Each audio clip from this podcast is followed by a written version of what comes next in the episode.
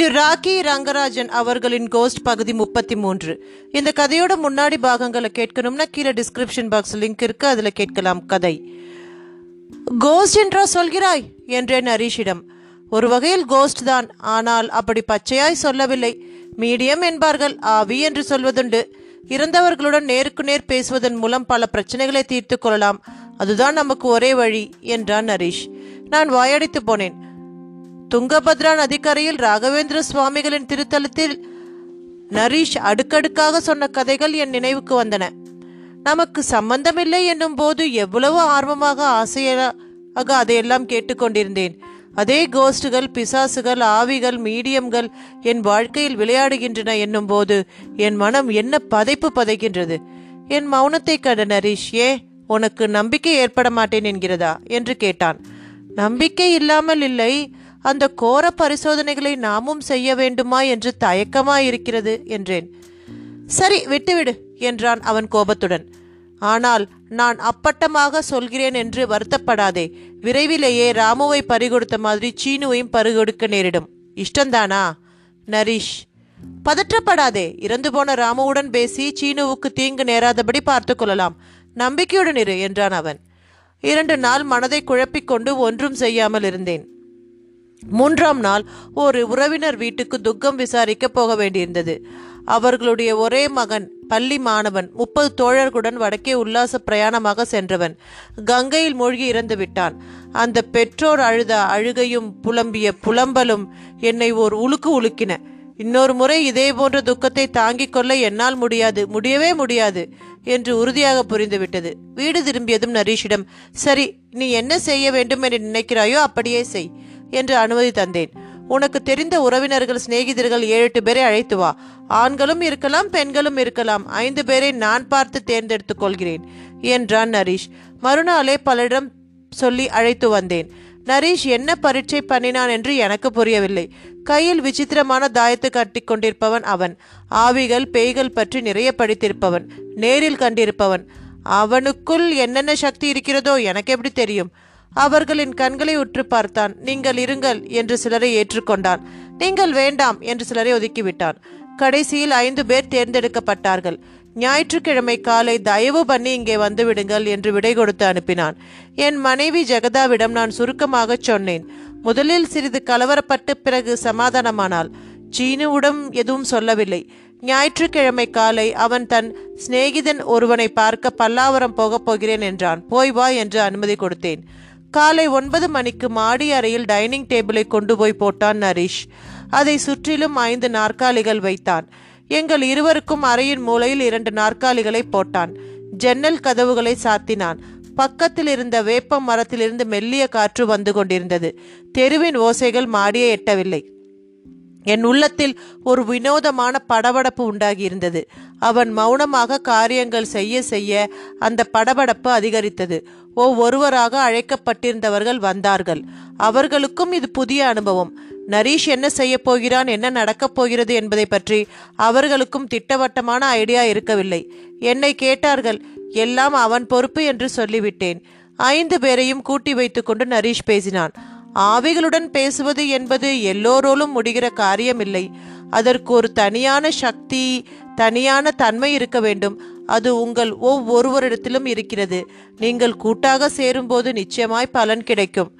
பள்ளிக்கூட குழந்தைகளுக்கு வாத்தியார் சொல்வது போல அவன் பேசியது அவர்கள் முகத்தில் இளம் முறுவலை தோற்றுவித்தது.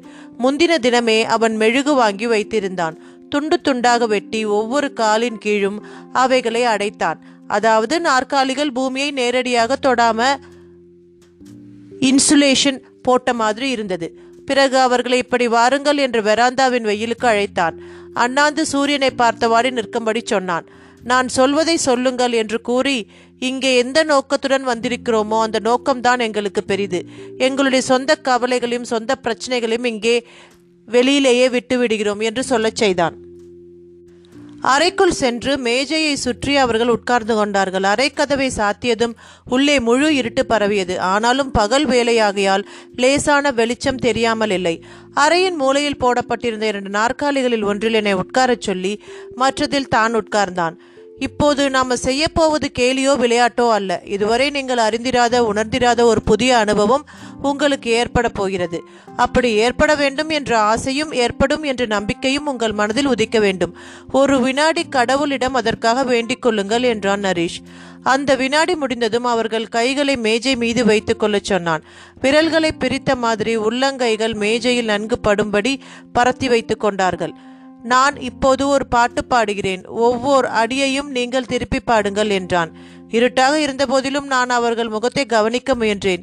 இது என்ன சிறுவில்லை விளையாட்டு என்று அவர்கள் சிரிப்பார்கள் என நினைத்தேன். அப்படி எதுவும் இல்லை. நரீஷ் எத்தனை சீரியஸாக இருந்தானோ அதே அளவு அதற்கு மேலாக கூட அவர்கள் சீரியஸாக இருந்தார்கள். நீங்கள் பாடி முடித்த சிறிது நேரத்தில் இந்த மேஜை லேசாக ஆடும். உங்கள் கைக்கு அது தெரியும். அப்படி ஆடினால் ஆவி பிரசன்னமாகியிருக்கிறது என்று அர்த்தம் என்றான் நரேஷ். யாரும் எதுவும் பேசவில்லை. அந்த சூழ்நிலையே என்னவோ போலிருந்தது. பாட்டு என்று சொன்னானே தவிர அது வெறும் நர்சரி ரைம் போலத்தான் இருந்தது. ஆவி நண்பனே ஆவி நண்பனே அருகில் வா அருகில் வா. நீ இங்கே வந்திருக்கையில் எங்களுடன் பேசு. நீ இங்கே வந்திருக்கையில் நம் உள்ளங்கள் கலக்கட்டும். உன் ஆவி உலகத்தை பற்றி எங்களுக்கு சொல்லு. ஆவி நண்பனே ஆவி நண்பனே அருகில் வா அருகில் வா. எங்கள் இதயத்தை நெருங்கி வா. எங்கள் ஆன்மாவின் ரகசியங்களை அருகில் இருந்து படி. உன்னுடைய நல்ல உள்ளம் எங்கள் உள்ளங்களை ஆளட்டும். ஒவ்வொரு அடியாக நரி சொல்ல சொல்ல அவர்கள் கோரஸாக அதை பாடி முடித்தார்கள். பின்னர் ஆழ்ந்த மௌனம். ஒரு நிமிடம் இரண்டு நிமிடம் மூன்று நிமிடம் ஆயிற்று. இந்த வீண் முயற்சியாக முடியுமோ என்று நான் எண்ணத் தொடங்கிய வேளையில் யாரோ ஆ என்று மெல்லிய வியப்பு கூச்சலை வெளிப்படுத்தினார்கள். பென்சிலால் மேஜையில் தாளம் போடுவது போல கடகடவென்று மேஜை தரையில் மெல்ல ஆடுவது துல்லியமாக கேட்டது. அதே சமயம் மேஜையில் எனக்கு நேர் எதிரே உட்கார்ந்திருந்த பெண்ணின் பின்னால் மசமசவென்று ஒரு உருவம் புலப்படுவதை கண்டேன். கதவை திறந்து கொண்டு அது நுழைந்ததாகவோ ஜன்னல் வழியே பிரவேசித்ததாகவோ தெரியவில்லை. அவளுடைய நாற்காலியின் அடியிலிருந்து குபுக்கென்று எழுந்து நின்ற மாதிரி இருந்தது. நமக்கு தெரியாமல் தண்ணீருக்கு அடியில் மூழ்கியிருந்தவன் திடீரென்று மேலே தலையை நீட்டினால் எப்படி இருக்குமோ அது போல இப்போது யாரும் எதுவும் பேசவில்லை. அந்த மசமசத்த உருவம் சிறிது சிறிதாக அடங்கி அந்த பெண்ணின் உடம்புக்குள் புகுந்து கொண்ட மாதிரி தோன்றியது. அவள் தலையை சுற்றி ஒரு மங்கலான வெளிச்ச வட்டம் தெரிந்ததை தவிர வேறெதுவும் புலப்பட காணோம். நான் மட்டுமல்ல அறையில் இருந்த எல்லோருமே அந்த அதிசய உருவத்தை பார்த்தார்கள். என்னைப் போலவே எல்லோரும் பிரமிப்பினால் பேச்சிழந்து போனார்கள். நிசப்தத்தை முதலில் கலைத்தவன் நரீஷ் தான் ராமு ராமுதானே நீ? என்றான் நிதானமாக அழுத்தமான பதட்டமில்லாத குரலில். ஆமாம் நான் ராமுதான் என்று பதில் வந்ததுமே நான் குபீர் என்று என் நாற்காலிலிருந்து துள்ளி எழுந்தேன். சட்டென்று என்னை அழுத்தி உட்கார்த்தினான் நரீஷ். என் தொண்டையிலிருந்து கிளம்பவிருந்த கூச்சலையும் வாயை பொத்தியதன் மூலம் அடக்கிவிட்டான். எந்தவித இடைஞ்சலும் ஏற்படக்கூடாதென்று அவனுடைய எண்ணத்தை புரிந்து கொண்டேன். என்னை கட்டுப்படுத்தி கொண்டேன். ஆனாலும் ஆமாம் நான் ராமுதான் என்ற பதில் என்னை அயர வைத்தது. ஏனெனில் அது என் ராமுவின் குரலேதான் இறந்து போன என் அருமை மகனின் குரலேதான். ஆனால் ஒரு பெண்ணுக்குள் இருந்து அவள் கண்டத்திலிருந்து அந்த குரல் வெளிப்பட்டது. அந்த அதிர்ச்சியைத்தான் என்னால் கட்டுப்படுத்தி கொள்ள முடியவில்லை. ராமு சௌக்கியமா இருக்கிறாயா? என்றான் நரேஷ். இருக்கிறேன் என்று பதில் வந்தது. உன்னுடைய உலகம் எப்படி இருக்கிறது? ஆனந்தமாக இருக்கிறது. இங்கு எந்த கஷ்டமும் இல்லை எந்த பிரச்சனையும் இல்லை. ரொம்ப சந்தோஷம். ராமு ஆனால் உனக்கு ஏதோ மனக்குறை இருப்பது போல தோன்றுகிறதே. உண்மை. என்ன குறை? என் தம்பி சீனுவை விட்டு பிரிந்திருக்கிறேன் என்ற குறை. அதற்கு என்ன செய்ய முடியும்? கடவுள் உன்னை சீக்கிரம் அழைத்து கொண்டு விட்டார். அவனை பிற்பாடுதான் அழைத்து கொள்வார். மௌனம். ராமு நீ அடிக்கடி சீனுவை பார்க்கிறாயா? எப்போதும் பார்க்கிறேன். அடிக்கடி அவனை உன் உலகத்துக்கு கூப்பிடுகிறாயா? எப்போதும் கூப்பிட்டு கொண்டிருக்கிறேன். அது தப்பில்லையா ராமு? மௌனம். உன் அப்பா உன்னை விட்டு பிரிந்ததில் எத்தனை துக்கமாயிருக்கிறாய்?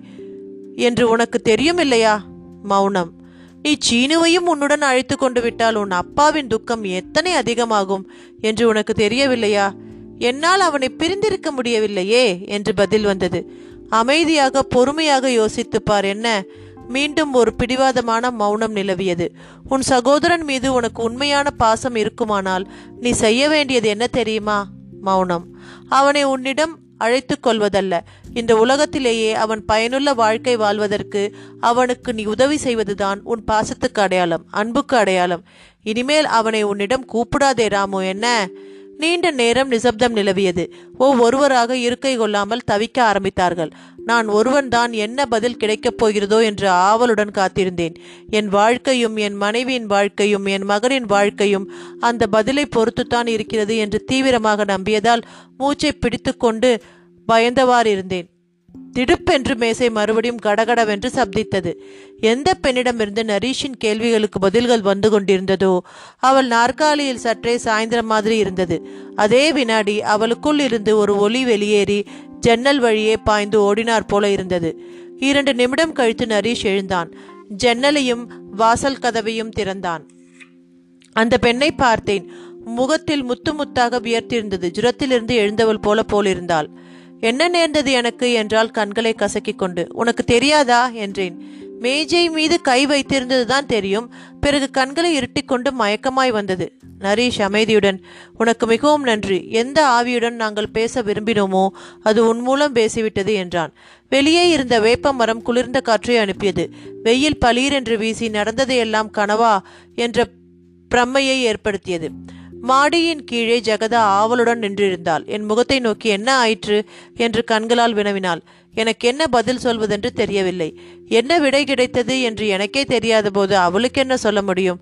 வந்திருந்தவர்களுக்கு குளிர்பானம் கொடுத்து நன்றி கூறி அனுப்பி வைத்தோம். ராமுவுடன் பேசினேன் ஜெகதா என்றேன். நிஜமாகவா? என்றால் நம்ப முடியாத குரலில். என்ன சொன்னான்? அதை பற்றி நாம் விவாதிப்பது தேவையில்லை என்றான் நரீஷ். நாம் கேட்டுக்கொண்டு விட்டோம் நடப்பது நடக்கட்டும். அதன் பின் ஒரு வாரம் ஓடியது. வீட்டில் எந்த மாறுதலும் தெரியவில்லை.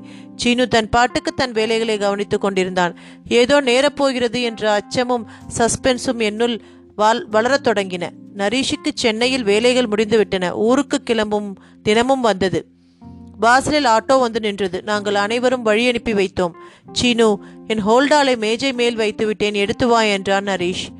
தன்னை மறந்துதான் அப்படி சொன்னான். ஒரு கையில்லாத பிள்ளையிடம் அப்படி சொல்லிவிட்டோமே என்று அவன் நாக்கை கடித்து கொண்ட அதே கணம் இப்படி இங்கிதமில்லாமல் பேசிவிட்டானே என்று நானும் ஜெகதாவும் மனதுக்குள் புழுங்கிய அதே கணம் அந்த அதிசயம் நிகழ்ந்தது. உள்ளே போன சீனு அந்த கனமான ஹோல்டாலை இரண்டு கைகளாலும் தூக்கி எடுத்து வந்தான். அதாவது வலது கை பிடித்திருந்தால் ஹோல்டால் எப்படி இருக்குமோ அதே போன்று சாயாமல் நேராயிருந்தது. சீனுவின் மொக்கை கை மொக்கை கையாகவே இருந்த போதிலும் எங்கள் கண்ணுக்கு தெரியாத இன்னொரு கை அங்கே ஹோல்டாலை தாங்கி பிடித்து கொண்டிருந்தது. எங்களுடைய பிரமித்த விழிகளை பார்த்த பின் தான் அவனுக்கும் அந்த உண்மை உரைத்தது போலும். சில நிமிடங்களுக்கு அவனிடமிருந்து பேச்சு வரவில்லை. அப்பா வந்து யாரோ இங்க இந்த பக்கத்துல எனக்காக பிடித்து கொண்டிருக்கிற மாதிரி இருக்கிறது என்றான். ஆட்டோவில் உட்கார்ந்து விட்ட நரீஷ் இறங்கி வந்தான். யாரோ இல்லை சீனு அவன் ராமு. உன் அருமை சகோதரன். எங்கள் வேண்டுகோளுக்கு இணங்கி உன் வாழ்வை செம்மைப்படுத்த முன்வந்திருக்கிறான். இனி அவன் கரம் உனக்கு கரமாக விளங்கும். எல்லாம் ஆண்டவன் அருள். என்று கூறிவிட்டு கண்களை துடைத்துக்கொண்டு ஆட்டோவில் ஏறி புறப்பட்டு விட்டான். அன்று முழுவதும் அல்ல மறுநாள் முழுவதும் அல்ல அந்த வாரம் முழுவதும் அந்த அதிசயத்தை பார்த்து பார்த்து பிரமித்தோம். கொஞ்சம் கொஞ்சமாகத்தான் பிரமிப்பு நீங்கியது. உலகத்தாருக்கு ஏன் எங்கள் யாருக்குமே ராமுவின் கை கண்ணுக்கு புலப்படவில்லை. ஆனால் அது எப்போதும் சீனுவிடம் இருக்கிறது. அவனுக்காக புத்தகத்தில் பக்கத்தை புரட்டி கொடுக்கிறது. மேஜையை நகர்த்துகிறது. படம் மாட்ட ஆணி அடிக்கிறது. தண்ணீர் பம்ப் அடிக்கிறது. அம்மாவுக்கு உதவியாக சமையலறை பாத்திரங்களை அடுப்பிலிருந்து ஏற்றி இறக்குகிறது. சீனுவுக்குள் ராமு வாழத் தொடங்கிவிட்டான். நான் யாருக்கு நன்றி சொல்லட்டும்? திரும்ப திரும்ப அந்த துங்கபத்ரா தெய்வத்தின் நினைவே வருகிறது. திரும்ப திரும்ப அந்த ஒரு ஸ்லோகமே என் நாவில் வளைய வருகிறது. பூஜ்யரும் சத்தியத்தையும் தர்மத்தையும் காப்பவரும் கல்பக விருட்சத்தை போன்றவருமான ராகவேந்திர சுவாமிகளை தொழுகிறேன். தெய்வ பகவான் காமதேனுவை நிகர்த்தவருக்கு என் நமஸ்காரங்கள். இத்துடன் கதை நிறைவு பெறுகிறது.